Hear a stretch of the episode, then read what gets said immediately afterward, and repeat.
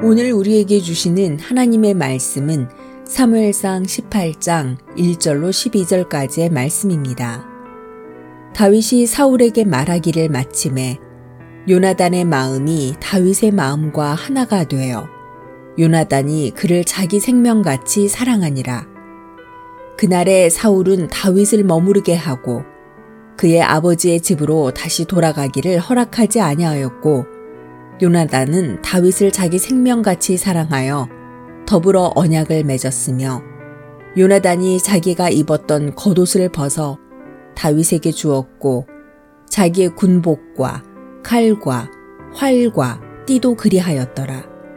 다윗은 사울이 보내는 곳마다 가서 지혜롭게 행함에 사울이 그를 군대의 장으로 삼았더니 온 백성이 합당히 여겼고 사울의 신하들도 합당히 여겼더라.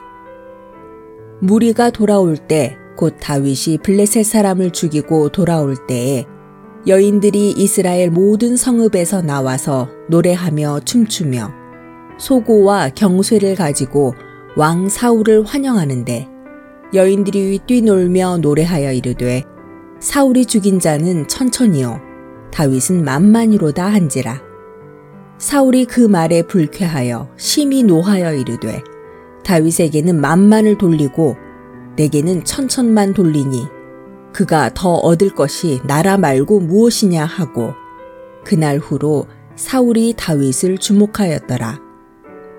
그 이튿날 하나님께서 부리시는 악령이 사울에게 힘있게 내림에 그가 집 안에서 정신없이 떠들어대므로 다윗이 평일과 같이 손으로 수금을 타는데 그때 사울의 손에 창이 있는지라.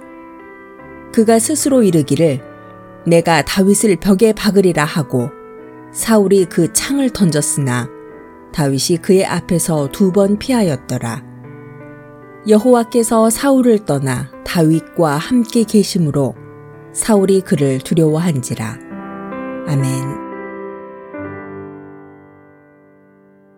안녕하세요. 수요 묵상의 시간입니다. 사울왕은 실패한 왕으로 성경의 묘사가 됩니다. 그는 하나님을 향한 순종과 믿음을 저버렸고 끝내 하나님께 버림받은 왕으로 나옵니다. 사울왕은 왜 그랬을까요? 하나님께서 자신을 이스라엘의 왕으로 세워주셨습니다. 왜 그는 하나님을 멀리 했을까요? 오늘 하나님의 말씀을 보면 사울이 어떤 사람이었는지 알 수 있습니다. 사울 왕은 다윗을 시기합니다. 다윗은 사울의 충실한 부하였습니다. 그러나 백성들이 사울보다 다윗을 더 좋아하기 시작했습니다. 그러자 사울 왕은 다윗을 자신의 적으로 생각하고 죽이려고 하지요. 사울 왕은 백성들의 목소리를 잘 듣는 왕이었습니다. 사울 왕은 절대 독재자가 아니었습니다.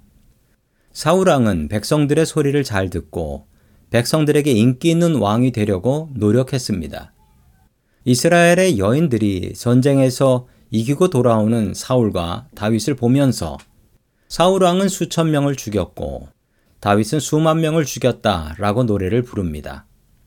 사울은 백성들의 인기에 너무나 민감했습니다. 인기 없는 사람이 되지 마십시오.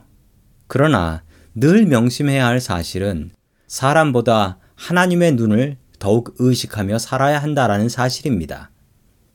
사울 왕이 그렇게 사람들의 눈을 신경 쓰고 백성들의 인기에 목말랐지만 그는 하나님께서 사울을 어떻게 생각하시는지에 대해서는 관심이 없었습니다.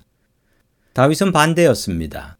수많은 사람들이 나의 원수가 된다고 할지라도 나는 주님만을 의지하겠습니다. 라고 고백을 합니다.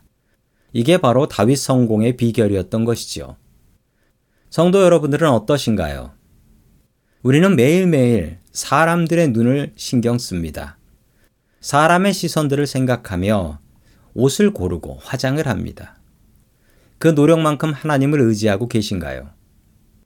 하나님께서 보시는 나의 마음과 영혼을 위해서는 무엇을 하고 계신가요? 매일매일 말씀과 기도로 하루를 시작하고 계십니까? 사울은 사람의 인기를 생각하다가 실패했습니다. 늘 주님을 의식하며 사십시오. 다윗처럼 사람 신경 쓰지 말고 하나님을 더욱 의식하며 살 수 있기를 주의 이름으로 축원합니다.